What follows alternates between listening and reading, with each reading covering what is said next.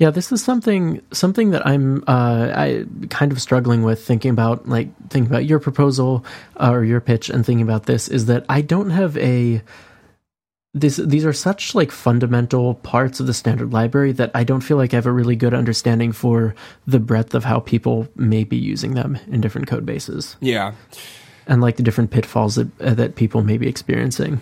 Yeah, which makes it really hard to evaluate the these changes, and also hard to evaluate like how good is what we have now.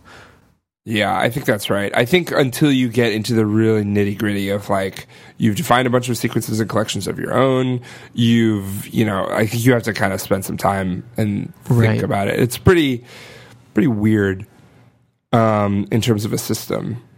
Some people's proposal is go the other way and say so the whole point of the sequence protocol is that anything that conforms to sequence you can put it into a for in loop right?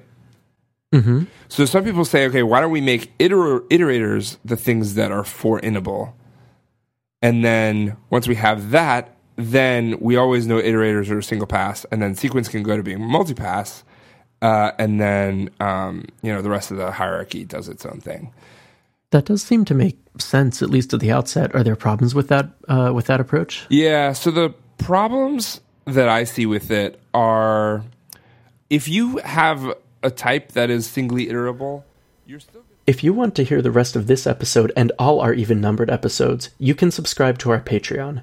Subscribing to the Patreon gives you access to our entire back catalog, the rest of this episode, and future private episodes. We use the money from Patreon to pay for things like editing costs, hosting costs, and other incidentals.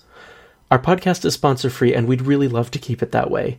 Details on how to become a supporter are in the show notes, or you can visit us at fatalerror.fm.